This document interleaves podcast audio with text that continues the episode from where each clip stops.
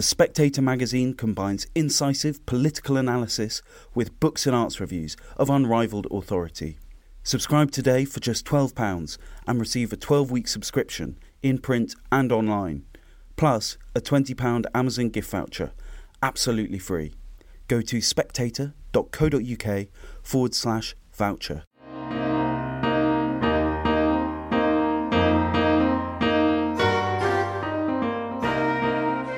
Hello and welcome to Spectator Out Loud. Each week, we choose three pieces from the magazine and ask their writers to read them aloud. I'm Oscar Edmondson, and on the podcast this week, James Heale reads his politics column on Sunak's migration minefield. Michael Simmons says that Scotland's progressive teaching methods have badly backfired.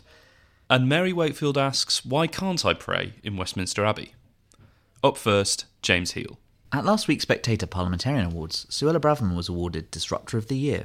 In her speech, which seemed to preview her common statement on Wednesday, the former Home Secretary joked that the prize ought, instead, to go to the man responsible for disrupting my plans to cut the immigration numbers and deliver our manifesto pledge, the Prime Minister. Rishi Sunak's assembled supporters didn't laugh. On the issue of migration, battle lines have been drawn between the Tory tribes. The night before Braverman's speech to the Commons, a trio of right wing groups assembled to plot their strategy. Members were drawn from the European Research Group, the Common Sense Group, and the New Conservatives. Around the same time, the reinvigorated One Nation caucus fired off a statement signalling their opposition to anything that would undermine Britain's international obligations. Opinions differ as to the strength of each faction. One moderate questions why Sunak spends so much time listening to 15 New Conservatives and not 106 One Nation members. But a right wing rival compares the One Nation caucus to an onion, suggesting its layers can be peeled off with enough pressure. The jibing belies the seriousness of the issue. Among 2019 Tory voters, immigration and asylum is currently the number one issue by 11 points. It even trumps concerns over the state of the economy, according to YouGov polling. The reasons are twofold the constant stream of small boats crossing the channel, and the record net migration figures of 745,000 last year. Net migration might have been less of an issue had the Tories had much to say on illegal migration, but so far Sunak has failed to stop the boats, despite it being one of his key promises at the beginning of the year. The numbers are down on last year, but the overall impression is that the Tories have not dealt with the problem. The Supreme Court's evisceration of the Rwanda scheme last month has further frustrated Sunak's plans. More than 63,000 migrants have crossed the Channel since the original first flight carrying asylum seekers was due to depart last June. After two previous legislative efforts, Tory hopes to rely on an emergency initiative to fix the policy before next year's election. It's three strikes and you're out, remarks one MP, who has argued for the strongest possible bill. The current debate centres on whether Britain needs to opt out of the European Convention on Human Rights when it comes to asylum cases. Supporters of Braverman have called for notwithstanding clauses to allow ministers to ignore the Human Rights Act and the ECHR on this issue. Those pushing for the so called full fat option point to the range of legal routes they have already tried in order to reduce channel crossings. One advocate rattles off the existing measures to deter small boats, targeting criminal gangs, innovative technology, fines for those hiring illegal migrants, and months of engagement with European interior ministries. And it's still only down by a third, they conclude in exasperation. Even some Tory critics of Sunak accept that he has gone further on this than any Prime Minister before him and admit he's been dealt a pretty bad hand. On this, as with much else, the Prime Minister has spent hours trying to strike a balancing act between disapplying sections of the Human Rights Act and instructing UK courts to ignore the ECHR on issues relating to asylum. As for the number of legal immigrants, the government has started unpicking the system that Boris Johnson, arguably Britain's most pro migrant premier, introduced in early 2020. Immigration Minister Robert Jenrick has publicly described past decisions, such as the reduction in the salary threshold for skilled migrants to 25,600, as naive. Initial Home Office assessments certainly underrated the take up of new schemes. It was forecast in 2020 that fewer than 10,000 migrants would arrive on health and social care visas, more than 100,000 did so last year. Under Johnson, there was also a greater enthusiasm to attach mobility offers to free trade agreements, as shown by the Australian deal and talks with India. Labour has, perhaps wisely, largely refrained from putting forward its own migration proposals in recent weeks. David Cameron's pledge to bring legal arrivals down to the tens of thousands still weighs heavily on the Conservatives to this day. There is little desire on Labour's part to repeat the experience by trumpeting a headline figure. There was some frustration last month when Darren Jones, the Shadow Chief Secretary to the Treasury, said the party would seek to return net migration to normal levels, which she defined as around a couple of hundred thousand a year. As for small boats, Yvette Cooper has reiterated that she would scrap the Rwanda scheme and instead focus on the criminal gangs. It's not either or, retaliates one government figure. We are already doing that. If Sunak fails to resolve Tory tensions over his Rwanda legislation, then the fate of his flagship bill could be in the hands of the Labour whips. His own party discipline is fraying. On Monday night, almost 50 Conservative MPs defied the party whip on a series of votes. The row over the infected blood scandal grabbed the headlines as the government's first Commons defeat, but 26 Tories also voted against the electric car transition, more than twice as many as previously briefed. Fundamental questions of conservatism being raised. For some Tories, the ECHR represents a great European legacy project, others see it as a foreign court of which we know little. Liberal leavers such as Johnson saw Brexit as the beginning of global Britain, while cultural conservatives hailed it as the end of the global elite. With the polls pointing towards defeat for the Tories next year, it may well be that these debates soon take place in opposition rather than the corridors of power. That was James Heale. Next, Michael Simmons. Scots have, in the past, bragged about having the best education system in the world. Scottish sixth formers study a broader range of subjects and aren't forced to specialise too early. And look at our history, the literature, the Enlightenment, our universities, all due to world class schools. But however true this may once have been, it's hard to make the same claims now. Scottish education is in crisis. Confirmation came this week with the PISA International League tables for school pupils in 81 different countries. Up to 10,000 pupils in each system sits tests in maths, reading, and science, and the results are a gold standard in comparing schools. Scotland has traditionally come close to England and once led the UK in scores for maths, but now Scots have fallen the equivalent of almost one year of learning behind England. Quite an attainment gap for such similar countries. These results were generous to Scotland too. The report cites an upward bias of approximately 9 or 10 points, so the true picture may be even worse.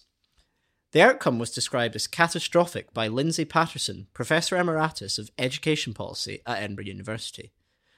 The 2010 introduction of the Curriculum for Excellence, an overhaul hailed by Nicola Sturgeon as the very latest in teaching methods, seems to have accelerated the decline. The only consolation for Scotland is that the results are not quite as bad as in Wales. This is not how devolution was supposed to work.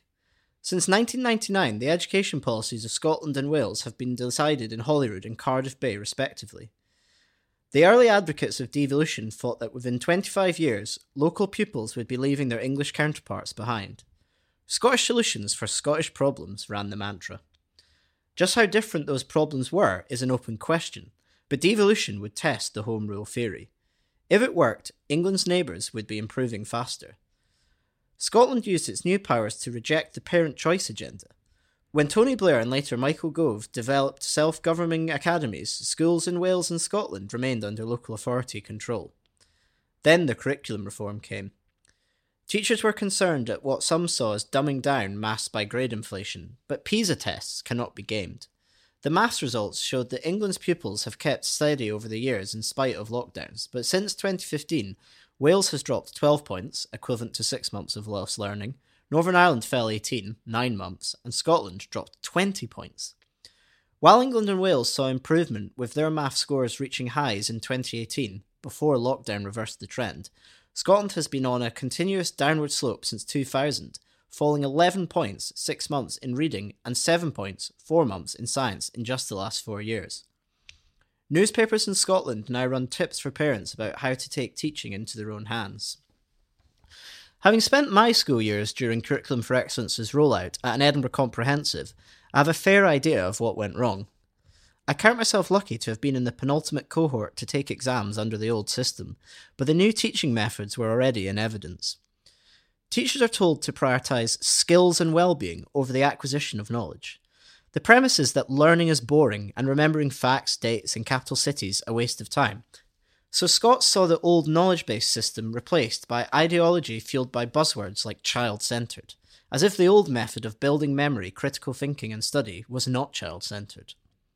Committing knowledge to memory was replaced with iPad skills, and out went academic problem solving to make room for learning for sustainability, including how to understand the world, the environment, and Scotland's place in it. Scotland's Education Secretary, Jenny Gilruth, tried to pin the blame on COVID's profound impact on our young people. Sturgeon was slower to resume classroom education than Boris Johnson. English schools reopened in June 2020, but Scotland waited until after the summer holidays. As the second wave hit, Sturgeon was quick to announce that schools would reopen only for vulnerable children and those whose parents were key workers, while the rest would make do online. In a school year of just 190 days, every missed day counts. But things were going wrong in Scottish schools long before COVID. I suspect Gilruth knows where the real blame rests. Back when she was a teacher, at my old school in Edinburgh, she didn't disagree with her colleagues' verdict on the overhaul. One of them called it a slow motion car crash.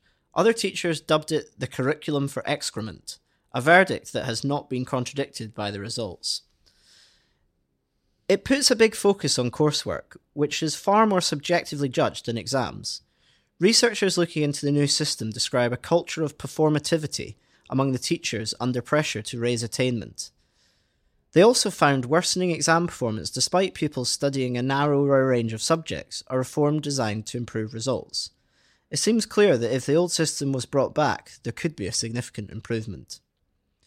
Eric Hanushek, a Stanford academic, has drawn a correlation between PISA results and economic prosperity, which he says shows that no investment delivers a greater return than education. But over the past decade of Scottish educational decline, Spending per pupil in real terms has risen by 13%. Meanwhile, England's funding has been reduced slightly, but its schools have leapt up the league tables. If devolution were an experiment, the conclusion might well be that it's hard to find a direct link between spending and pupil attainment, and that teaching methods make a big difference. After almost two decades of progressive teaching reform, Scotland is no longer an example to the world, but a lesson in what not to do. That was Michael Simmons. And finally, Mary Wakefield. In the school chapel every morning, bored and tired, I'd rest my forehead on the back of the chair in front and try to doze. The chapel chairs were dignified and sturdy, each with its own wooden box for hymn books and a flat top carved with the name of a generous old girl. As morning chapel progressed, that name would slowly etch itself into my forehead, so that sometimes, even at lunchtime, I still had the name of a past and more perfect pupil stamped backwards above my eyebrows. This is very much how I feel now about the Church of England. When you're brought up in an institution, however soporific, it leaves its mark on you. I converted to Catholicism nearly two decades ago, but I'm still imprinted with the C of E. I'm at home with flagstones and lady vicars, and my mind is full of the strange images I formed as a child listening to the Book of Common Prayer. I am not worthy so much as to gather up the crumbs under your table. I don't regret converting, but I find it sad that my English son, with Anglican grandparents, will never know Anglican things. So I sing him prayers from the hymn book at bedtime He who would valiant be, dear Lord and Father of mankind. And the other day, when we were passing Westminster Abbey, I decided to visit. There are few London sights as lovely as the west face of Westminster Abbey, lit up by late afternoon sun. And as we approached the gate, I felt a rush of patriotic pride. My boy would know his inheritance, I decided. We would kneel down here with Isaac Newton and Elizabeth I. It's non stop fun being my son. A dour looking man in uniform stood in the entrance by the abbey railings, but I walked up to him feeling confident. It's thirty quid to get into the abbey for visitors, blessed are the poor, but the rules allow for free private prayer. This was a chance to show my child that we are still, at heart, a Christian country. We're here to light a candle, I said to the man. Can we come in? His face did not melt into a welcoming smile. I said less confidently, Private prayer is allowed, isn't it? Your bag's too big, he said. I took off my backpack and looked at it. Normal size? Just the same size as those carried by every one of the 30 quid tourists. Water bottle, jumper, laptop, snack. Is it a security thing? I asked. Do you want to look inside? No, the bag is too big. You can't come in. Well, can I leave it somewhere? The man looked at another near identical man standing opposite, and some silent communication passed between them. He turned back. There's evensong at 5 p.m. every evening. But we're just passing now. In other circumstances, I admire a man who can look down into the upturned, expectant face of a child and hold to the letter of the law. In this case, I felt pathetically heartbroken. I know what the Abbey's communication team will say that it costs 14 million a year to run, and that visitors have been asked to cough up for centuries. The abbey is a royal peculiar, they'll point out, under the authority of the king, and more for ceremony than prayer. But this was once one of the most powerful churches in Catholic Christendom. Our history is here. Edward the Confessor, saint and king, is here. Surely he'd enjoy a prayer before 5 pm. Why does the Church of England so routinely make a person feel certifiable for trying to believe? On the upside, as we turned away, I had a useful change of heart. Earlier this year, there was outrage over plans to put on silent discos in cathedrals across the country. A few have already taken place. Hundreds of student types bobbing about in the aisles, listening to tunes on headphones. The next great dance date is in Canterbury Cathedral, not a royal peculiar, in February next year. I have in the past defended the idea of a silent disco, or at least thought, why not? The C of E's experienced team are so touchingly excited by the thought of all those young people. But it strikes me now you can't serve two masters. If you put the brand, or the funding, or the experience, or even the planet over the faith, you're contributing to your own demise.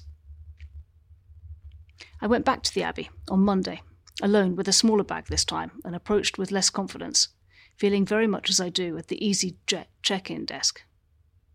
Will the bag fit in the overhead locker? Is it small enough for prayer? The dour men were gone, and a smart looking lady was in their place.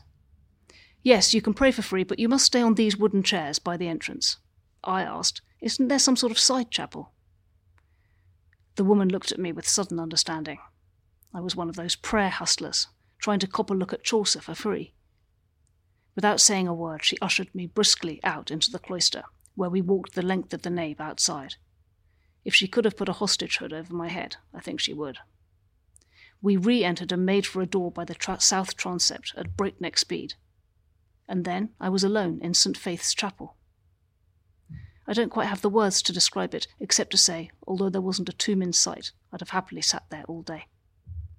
The abbey was once a monastery. I hadn't known that, and this was once the monk's vestry. On my way out, I kept my eyes lowered in acknowledgement of my non paying status. I did by chance catch sight of Thomas Hardy's name on a plaque as I passed, though, which must have been worth at least 50p. And that's everything for this week. If you enjoyed those articles, why not pick up a copy of The Spectator magazine for more of the same? I'm Oscar Edmondson, and I hope you join us again next week.